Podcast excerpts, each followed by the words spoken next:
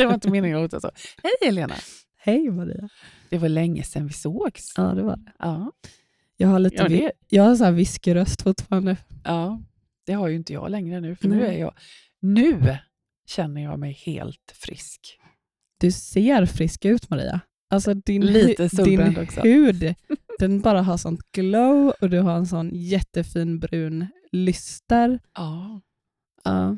det är lite lagom sådär. Jag har ju varit i Sydafrika Mm. i två veckor och det är ju ingen sån här Alltså det är ingen solsemester i den bemärkelsen att man liksom är på stranden och solar, men man är ju ute liksom och, och sitter lite i solen ibland och sådär, så att eh, då, då blir det så här fin brun färg. Men vad jag har hört så har du fått rätt mycket semester med tanke på el, elavbrott. Ja, ja, precis. ja, men där har jag faktiskt också fått mig en liten... eh, Ja, jag har tänkt till lite där också. Jag har ju, och, och det är ju fortfarande så, jag, jag säger ju det att jag, jag blandar semester eller ledighet med jobb och det passar mig väldigt bra och det gör det fortfarande. Men när jag var sådär sjuk också nu så började jag nog också tänka till att jag behöver nog faktiskt också vila lite ibland. Och jag hade ju planerat att jag skulle bland annat podda som vi då fick ställa in. Eh, och jag hade också lite Teamsmöten, jag hade handledning och, och storybearbetningsklienter och lite sådana här saker som jag skulle göra. Men jag var tvungen att ställa in allting för att eh, eh, det var nämligen så att eh, vi bodde ju strax utanför Kapstaden och de har liksom planerade eh, strömavbrott varje dag.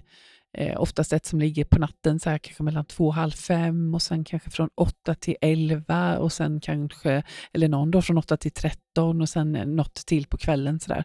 Och i och med att strömmen försvinner så försvann ju också wifi, eh, internet.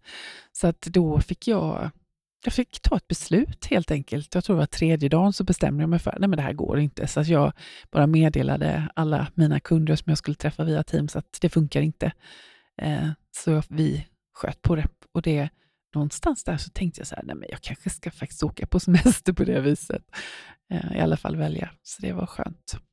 Det var jätteskönt. Vad bra. Mm.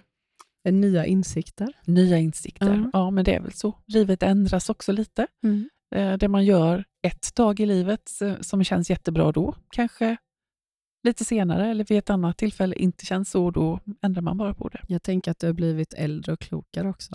Jag tror du säga äldre och tröttare. Tror ja, jo men så är det väl. Eh, Så är det väl också. Men eh, livet också. Eh, Ja, Mm. innehållet i livet förändras också och då behöver man kanske skapa mer tid och kanske också mer tid för återhämtning. Så är det. Men det eh, var, jag ska bara säga, det var i alla fall väldigt kul att komma tillbaka till Sydafrika. Vi var ju där eh, precis innan pandemin eh, bröt ut, kan man säga, för tre år sedan i januari. där. Eh, Och vi, vi såg ju detta på, alltså på nyheterna, så här på CNN och så. De pratade om corona och så. Jag tänkte ju inte på det, liksom, att det skulle bli någonting av det, för det har ju varit förut, så här, fågelinfluensa och sånt. Men, nej, men jag reflekterade nästan inte över det då. Eh, och jag vet, jag, kom, jag tror vi åkte hem så här 17 januari eller något sånt där. Och samma dag som vi åkte hem så landade en annan god vän till oss i Kapstaden och han var där i tio dagar. Och när han flög hem sen, då tempade de alla på flygplatsen i Kapstaden. Så det gick ju väldigt fort där sen. wow. Så, att, eh, men så det var kul att komma tillbaka. Det, vi har varit där några gånger nu, i, eh, utan, strax utanför Kapstaden. Så vi hyr, den här gången hyrde vi en lägenhet eh, med utsikt över havet. Annars brukar vi hyra ett litet hus och så hyr vi bil och ja, åker omkring och runt och vilar och äter gott. Och, ja, det är härligt. Jättefint är det. Jag har också varit där. Ah, Jag var faktiskt där när jag var gravid med Helia. ja, Och det var ju januari tror jag. Eller om det var december, nu kommer jag inte ihåg. Men det var ju... Helia är född 2018 i maj. Så Mhm. det var ju strax innan där. Liksom. ja det. Och det var ju precis ändå att jag fick flyga så långt in alltså i graviditeten. Men det var fruktansvärt för jag, jag var ju egentligen sjukskriven för att jag spydde så himla mycket. ja. Men jag, jag tyckte att jag mådde lite bättre så att Mm. jag skulle kunna följa med för det var en, en resa vi gjorde med det jobbet jag jobbade med då. Ah, okej. Eh, så att då följde jag med och jag hade inga stödstrumpor Nej. Och när jag åkte hem sen kan jag säga att jag hade det, för att när vi landade, alltså mina vader och mina fötter, de var så svullna att jag Mm. fick inte på mig mina tofflor som jag hade med mig. Alltså det var något fruktansvärt. Jag Mm. kunde knappt gå Nej, när vi var där. Det är långt. Alltså det var hemskt. Mm. Och eh, i mellanlandningen och sånt här fick jag springa in på toaletten och spy. Och, alltså, det var hemsk resa var det, både dit och hem. Alltså. Men det var så trevligt att vara där och jättefint. Ja. Bodde du i Kapstaden? Ja, vi bodde i Kapstaden. Ja. Och vi, jag vet inte, det känns som att när man åker dit så är det två olika sidor som Mm. folk säger. För när vi åkte dit så var det så kontrollerat. Vi fick inte gå utanför vårt hotell utan med någon från hotellets personal. Nej. Jag vet att det låg någon McDonalds snett ovanför Mm. typ, och vi fick inte gå dit liksom, på natten för att köpa mat, utan då Nej. fick vi skicka personalen på hotellet för Ja, att ja, köpa visst. och så här. Och vi fick inte, jag vet när vi skulle, vi skulle åka in till stan, det var något område där vid något köpcenter som var lite mer okej Mm. att gå på. Där fick vi gå själva. Ja. Eh, men, eh, och då var vi ute och käkade på restaurang och så här och det var ju många som ville ut och klubba och så här och det fick vi egentligen inte. Och då Nej. var det verkligen, om ni åker med en taxi Mm. som inte vi på hotellet har bokat så gör ni det på egen risk. Ja, okej. Och då var det två personer Mm. som skulle åka till någon känd klubb eh, som hade druckit lite och tyckte att så här, men vi klarar oss. Mm. Och de åkte till någon nattklubb då som skulle vara i ett stort höghus. Eh, och Det var på mittenvåningen och de såg när de kom utanför med taxin att så här, men där är det. liksom. Man Mm. såg att det var ett uteställe där och det var liksom blinkande ljus och, typ så här, och musik och så. Eh, Så de gick in i hissen och då var det en, eh, en kille som stod i hissen som tryckte på knapp. Liksom och så här. Problemet var bara att de åkte jättehögt upp Mm. I huset istället. Och när de kliver ut, de bara går ju rakt ut Mm. för de tror att de är framme. Då kommer de till ett rum som är helt inplastat och så hör de hur det är några som pratar långt Mm. in där inne. Och de får så konstig magkänsla att så här, Mm. vi ska inte vara här. Nej. Så de springer mot en dörr som det står utgång på, Ja. eller så nödutgång. Och som tur var så var den öppen. Mm. Och precis när de tar dörren, då kommer de här som Mm. står och pratar Mm. typ, och de bara skriker och håller på. Och då, så de får springa ner liksom Mm. för trappen. Och som tur var så sprang de inte efter, men de insåg ju sen att det var alltså såna här, att de skulle ta organ. Jaha, okej. Ja, det har jag aldrig... Nej. Och det blev vi varnade för där. Okej, Alltså, ja, Särskilt aldrig liksom när om. svenskar kommer så Mm. att de gärna liksom, eh, Ja, vill ta organ och sånt. Jag har aldrig Ja. hört talas om det alls. Så de var ju så skärrade när de Ja. kom tillbaka till hotellet sen. Nej, jag har inte alls upplevt Mm. det på det viset. Alltså, första Nej. gången jag var där det var 2017. Min äldsta son och eh, nu, nu mera hans fru Ebba, eh, de, gjorde, de bodde i Kapstaden ett halvår. Eh, för Patrick, min äldsta son, och gjorde praktik på en eventbyrå i Kapstaden. Och då kände ju jag och min man, vi kände oss lite tvingade att åka dit och hälsa på. Så det gjorde vi då och det var fantastiskt. Vi var några tio dagar eller någonting, kommer jag ihåg den gången.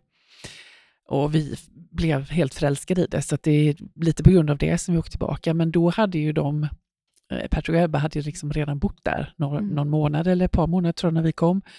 Så, så vi, vi liksom, vi blev inkörda i hur man ska bete sig. Liksom. Jag, man går inte ut och går själv på, på kvällen när det är mörkt och man är försiktig. Och liksom så här. så vi, vi, vi gör ju inte det när vi är där, utan man, ja, man är försiktig helt enkelt. Så vi har aldrig råkat ut för något. Men det är ju, det är ju fattigt, alltså det här med organ, det har jag aldrig hört talas om, men, men människor är ju, många är ju väldigt fattiga. Fattigdomen det gör ju någonting med oss människor, så det är, det är klart att man är försiktig. Liksom. Men det kommer jag ihåg så mycket för att en del av resan vi gjorde med det här företaget jag jobbade på då, eh, det var att vi samlade in pengar.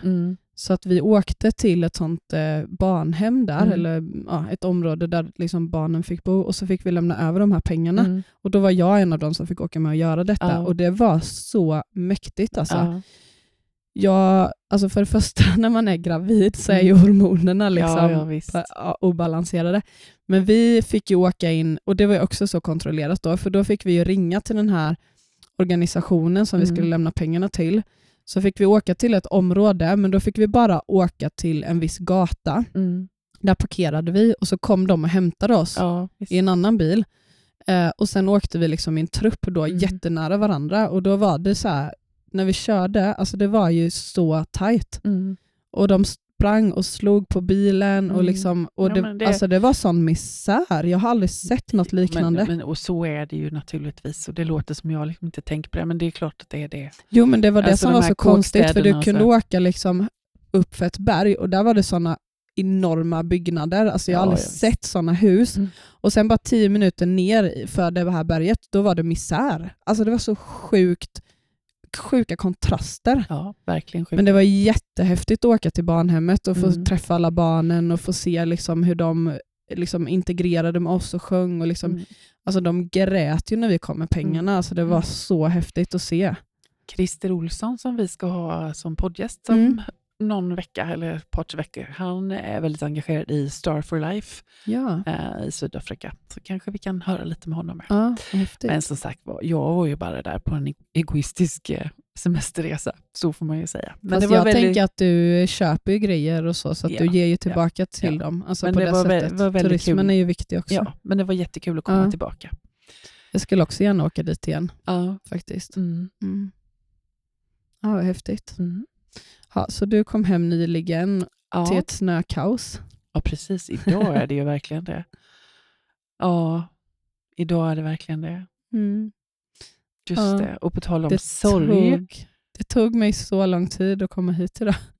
Det tog dig lång tid. Ja. Ja, och på tal om sorg fick jag ju hjälpa en, en ung man i sorg innan här Mm. idag. Min eh, son Jonathan som jag har berättat om idag. Hockey liksom är hans liv och han älskar HV71.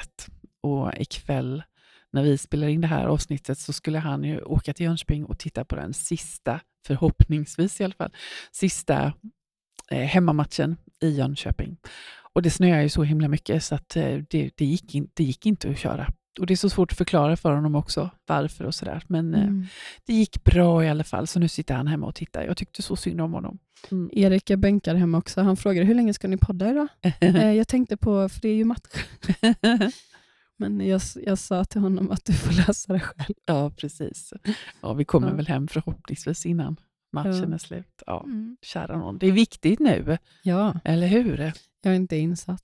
Men, Jag är ju jätteinsatt, men det är bara för att Jonathan är det. Så jag, när jag pratar om det så, så tror folk att jag är jätteintresserad av, av, av eh, hockey. Jag var föreläste igår en hel dag på ett företag och så började de snacka. Det var en som hejade på Brynäs, en på HV och jag liksom gick direkt in där. Bara, ja, men Brynäs, liksom, de ska ju möta Timrå nu och sen Skellefteå och, och HV har ju Oskarshamn och Skellefteå. De bara tittar på mig, hur vet du det?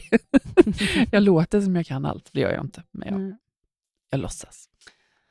ha. Maria, Ja, det, jag går igenom en ny sorg. du går igenom en ny sorg.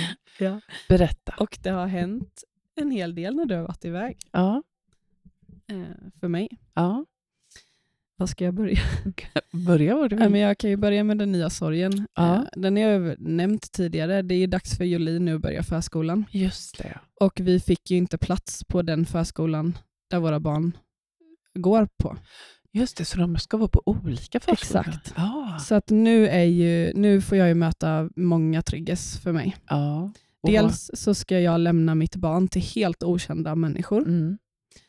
Och det är helt okända lokaler. Mm. Jag vet inte, jag kan inte deras rutiner. Jag vet inte om de kommunicerar med mig så som jag önskar. Ehm, och hur, hur hanterar jag om jag har en tuff dag? Mm. De, an, alltså den förskolan vi har Helia och Francis på och där även Isolde gick, de känner ju mig nu. De Ja, vet ju De att när ju- jag säger att jag har en dålig dag, jag kan ju till och med komma dit och gråta och de kramar mig ja, och bara så här, vi, vi skickar uppdateringar till dig idag. Allting. Mm. Nu ska jag träffa tre nya fröknar då, Ja. eller liksom pedagoger ehm, som inte känner mig. Och det klassiska är ju att de, eller så här, det, det man ofta möter är ju Mm. att man väljer att undvika att Ja. prata om sorgen. Eh, men vi hade ett inskolningsmöte Mm. den här veckan eh, och det kändes faktiskt väldigt bra. Ja. Till en början, jag märkte hur skeptisk jag var när jag kom in. Jag bara, är det bara de här rummen ni har? Och jag tänk, alltså, du vet, min inställning var bara så här, det här kommer bli skit. Det var min inställning när jag Ja. åkte dit. Jag har inte sett fram emot det överhuvudtaget. Medan Erik är så här pepp och positiv och bara, det här blir bra och Mm. det här är inga problem och det här löser vi. Och jag är bara så här, mm, nej jag vet inte. Så skeptisk liksom. Eh, men, men jag kom på mig själv när jag gick runt där inne och kollade liksom, att Ja. jag var så negativt inställd till allting. Mm. Jag tänkte så här, "Ha, här har vi lite små grejer, det kommer att stoppa i munnen och dö. Alltså allting, vad jag än såg där inne så skulle hon dö.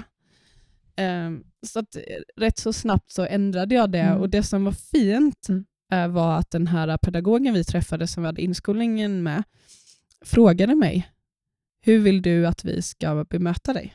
Okej. Och det är ju ovanligt Ja, kan jag vad tycka. fint. Ja. Ja, jättefint. Så då pratade vi om det liksom Mm. och, och hon frågade, vill ni att vi ska prata om Isolde?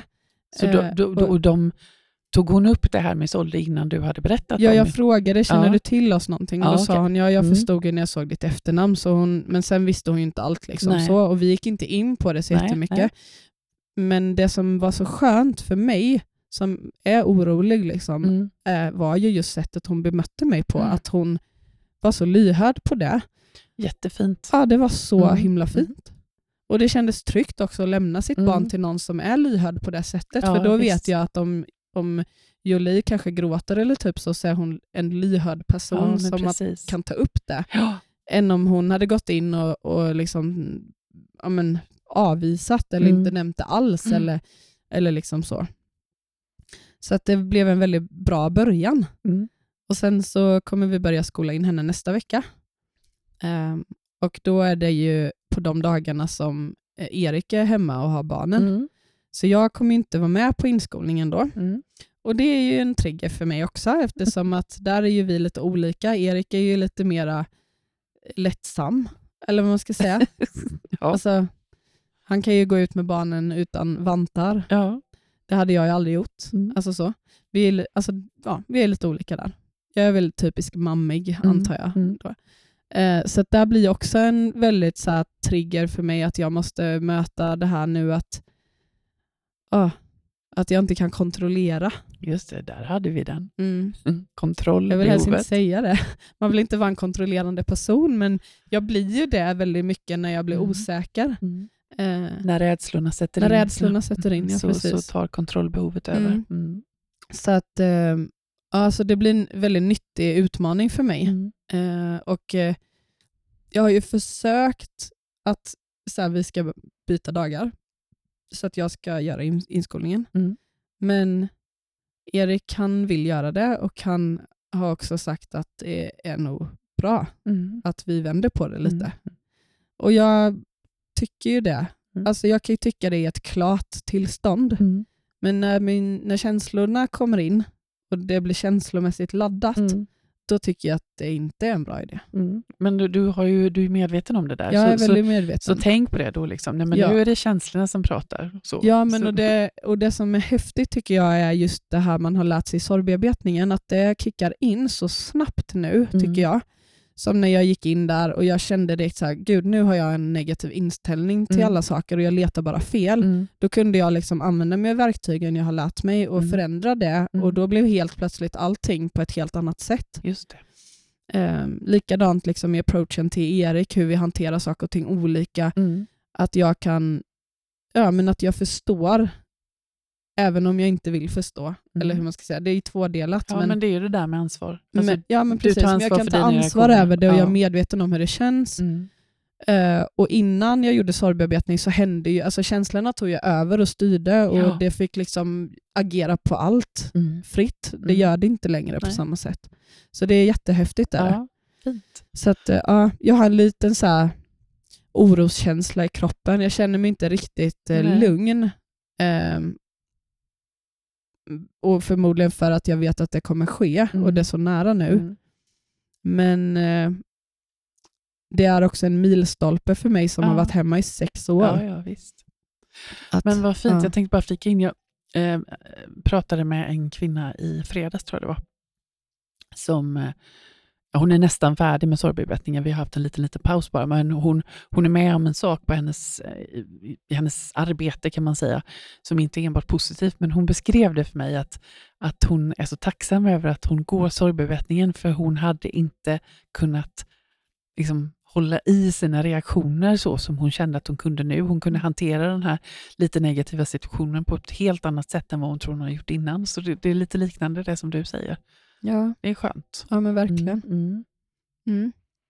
Jag Ja. måste, jag, jag, alltså jag, när du berättar om det här med förskola och det, så jag bara kommer att tänka på det.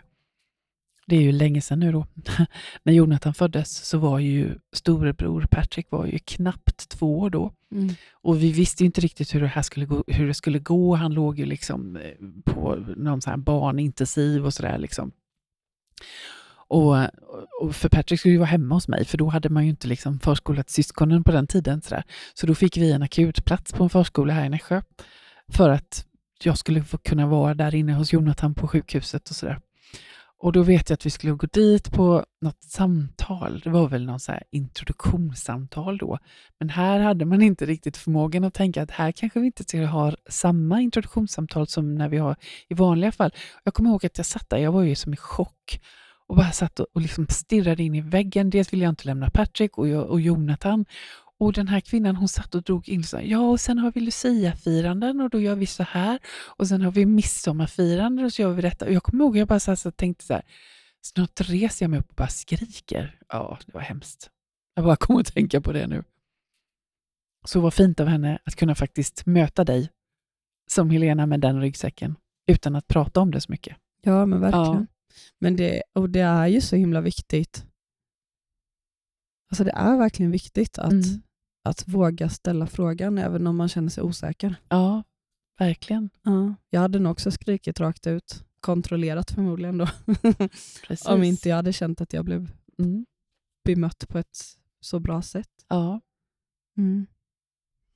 Ja, så det är det ena. det är det ena. Nu kommer det andra. Nu kommer det andra. Jag har ju eh, länge pra- både pratat om och försökt att nå ut till eh, min pappa bland annat, Mm. eh, men inte lyckats. Mm.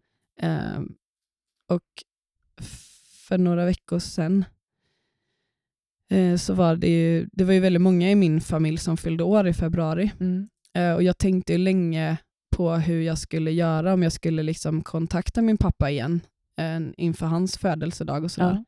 Eh, men jag kände väl någonstans att han har väl ändå visat rätt tydligt att han inte är redo Mm. alltså för att vi ska ha en kontakt. Och det får man ju respektera. Ja.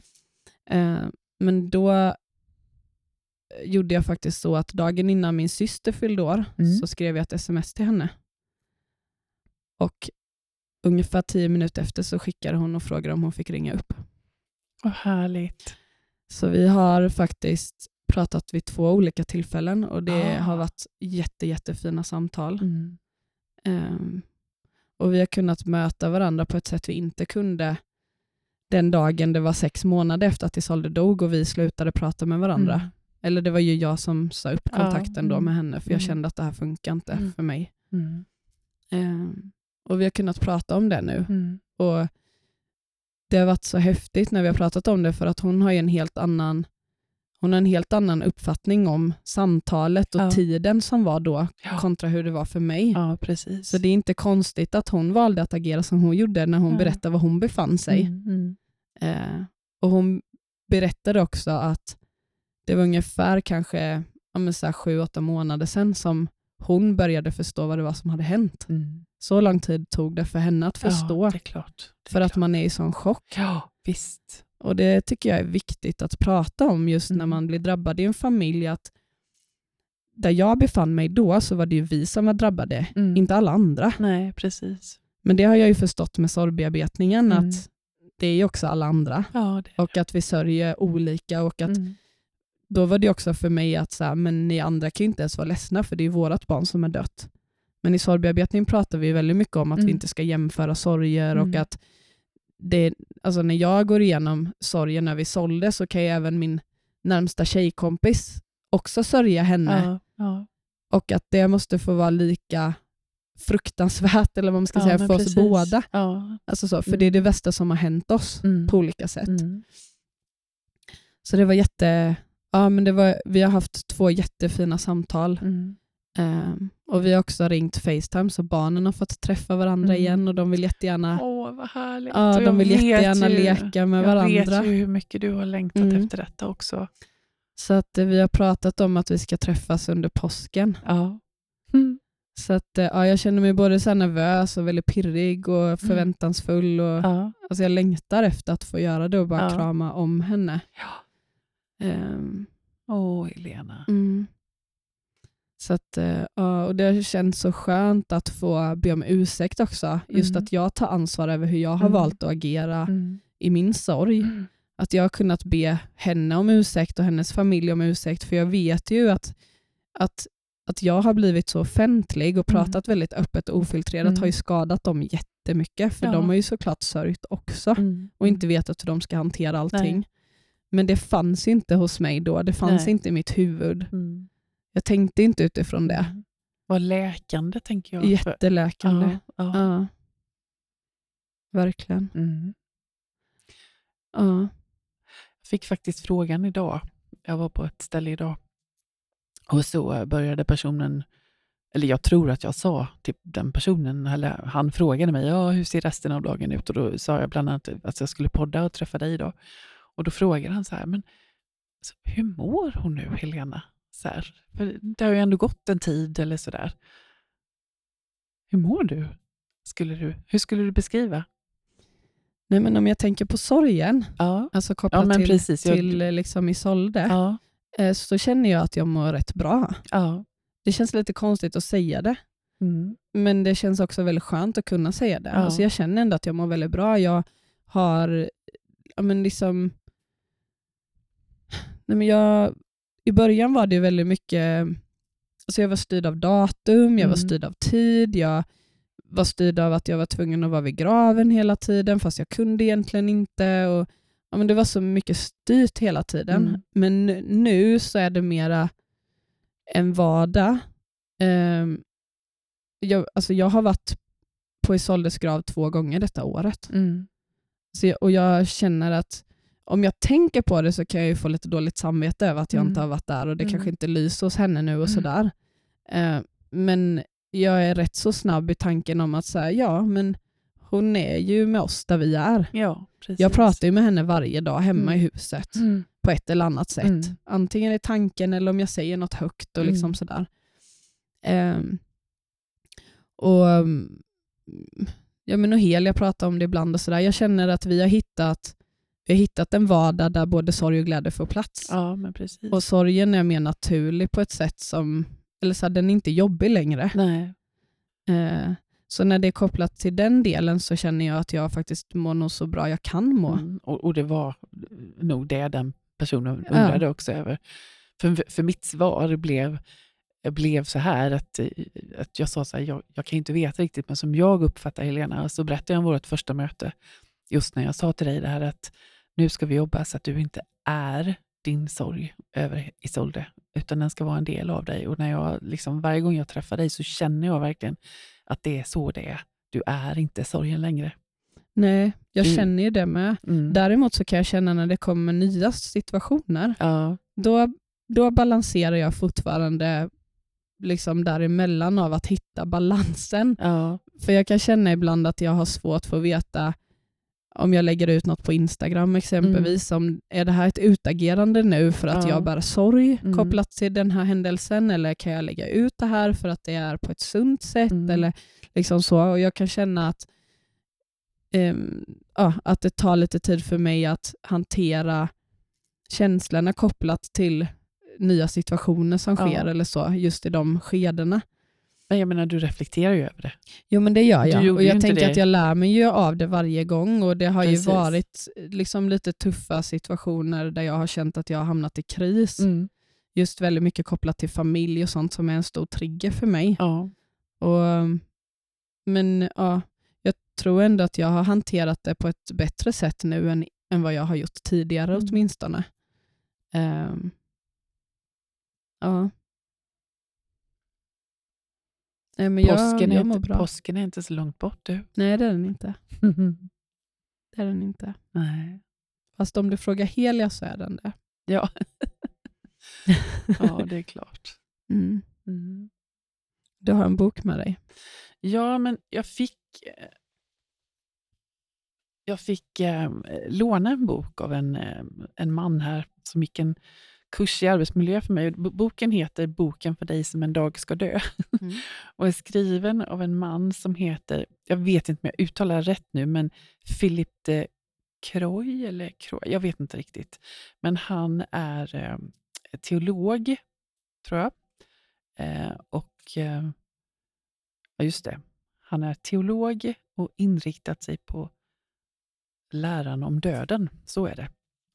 Så den här läste jag på semester nu. Det låter väl kul? jag tycker alltid du läser sådana böcker på ja, din semester. Ja, och han börjar boken med ett citat här så, som han har skrivit själv. Då. då skriver han så här. Min längtan är att vi ska känna livet i oss starkare genom att prata om döden med varandra oavsett vem vi är och var i livet vi befinner oss. Så jag tänker att det, stäm det stämmer ganska bra överens på, på dig och mig. Och sen så fastnade jag... Den här boken den beskriver också, den, det är som en praktisk handbok lite. Den är jättefin. Alltså, han pratar lite om sig själv, men sen är det så här, checklistan när någon har dött. Vad händer med min kropp när jag dör? Dödens juridik och checklista inför en begravning. Och Sen pratar han om liksom lite olika religioner, hur begravningar kan gå till. Så den är lite mysig så att läsa. Men jag tänkte på det du sa eh, med den här personen, eller vad säger man? Eh, att det är så skönt när någon vågar fråga. Så jag tänkte jag skulle bara läsa något som jag tyckte var ganska fint här i. Eh, och kapitlet eh, börjar så här, säg eller gör någonting. Ibland är det svårt att vara en bra vän, kollega, familjemedlem eller medmänniska. Sjukdom kan ju vara otäckt.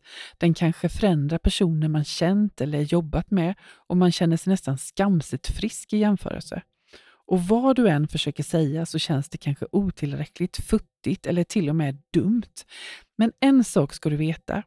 Och Det är att för den som är sjuk och för den som lämnats i sorg är det inte frågan om att du ska hitta de rätta orden.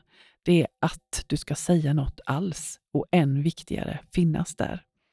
Alla kan inte vara lika mycket stöd i sorgen, men alla kan göra något. Och om du har svårare med orden så kanske du har lättare till handling. Är du en person som kanske inte hittar orden? I så fall kan du mycket väl vara den som orkar lyssna. Du kan vara den som lagar en gryta som räcker i flera dagar, hjälper till att städa, går ut med hunden, vattnar blommorna eller passar den sörjande familjens barn. För när döden hälsas, hälsar på sätts allt på paus samtidigt som vardagen trots allt måste fungera. Om du möter den som förlorat någon, ta inte omvägen förbi chipshyllan för att slippa mötas. Var inte den som gömmer dig bakom ursäkter och flingor, utan gå fram. Möt blicken och möt vännen. Kanske behöver hon en kram, kanske vill hon att du ska bete dig som vanligt, eller så vill hon kanske vara i fred. Men då har du i alla fall visat att du inte är en av dem som gömmer dig. Du har visat att du finns och du har visat att du tänker fortsätta med det. Och du har visat att du är en sann vän.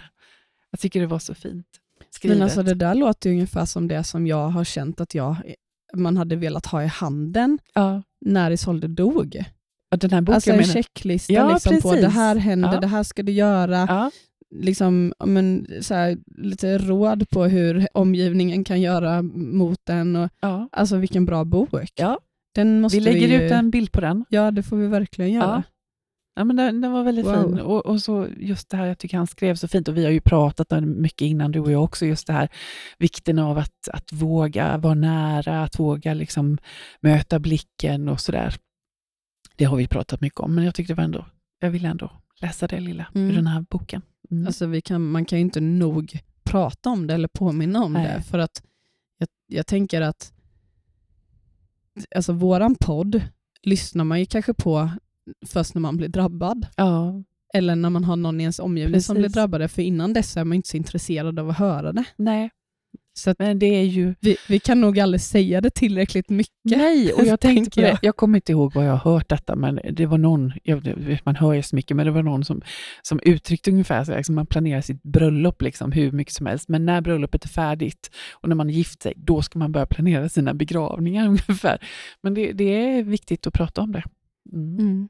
Ja, det det. Jag och Janne pratar faktiskt om det hemma. Eh, mm. Uh, och vi har, vi har till och med sagt att vi ska prata om det så mycket att vi ska liksom skriva ner också, eftersom menar, vi har liksom vi har inga gemensamma barn, han har några barn, jag har några barn, så där, för att det inte ska bli några tveksamheter. Så där. Vi har inte kommit så långt att skriva ner den, men det, det är faktiskt viktigt.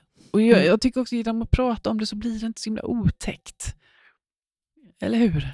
Nej men det är väl en aspekt av det, men den andra aspekten är ju att om någon dör Mm. så är ju alla i sorg Mm. och så måste ändå någon vara projektledare. Ja, Och då visst. ska man planera en begravning för en människa och så vet man inte hur den personen hade önskat det. Och Nej. det är ju jätteviktigt Ja. just då att slippa visst. tänka på allt sånt. Mm. Mm. Men eh, ett tips är ju att begravningsbyråer, Mm. om man går in på deras hemsidor, Mm. så brukar det finnas antingen länkat eller om de har själva, Mm. typ, jag vet inte vad det heter, men man kan alltså gå in och registrera sig där man skriver upp alla ens koder, hur man vill Ah, att ja. begravningen ska vara. Alltså alla sådana saker. Mm. Så att om det skulle vara så att man går bort så finns liksom all information där som ens Ah. nära behöver ha. Och då har också Spännande. begravningsbyrån redan det, så då behöver liksom inte, alltså då kan begravningsbyrån ta Just hand det. om allting. Ja. Typ. Spännande. Ehm, ja, så, och det vet jag när Isolde dog så, så skulle jag fylla i det men sen någonstans har jag glömt det så jag har inte gjort det. Nej, nej. Men jag vet att jag hade uppe den sidan när jag skulle göra det. så. Mm. Ehm, och Jag tänker att det är fint, alltså det är väl kärlekshandling lite mot ens nära att göra en sån sak också för Mm. att de ska slippa tänka på det. Precis. Och jag håller med den här Philip de Croix. Min längtan är att vi ska känna livet i oss starkare genom att prata om döden med varandra. Oavsett vem vi är och var i livet vi befinner oss. Jag tycker vi tar med oss det. Ja. Och så tackar vi alla som lyssnar. Mm. Hej då. Hej då.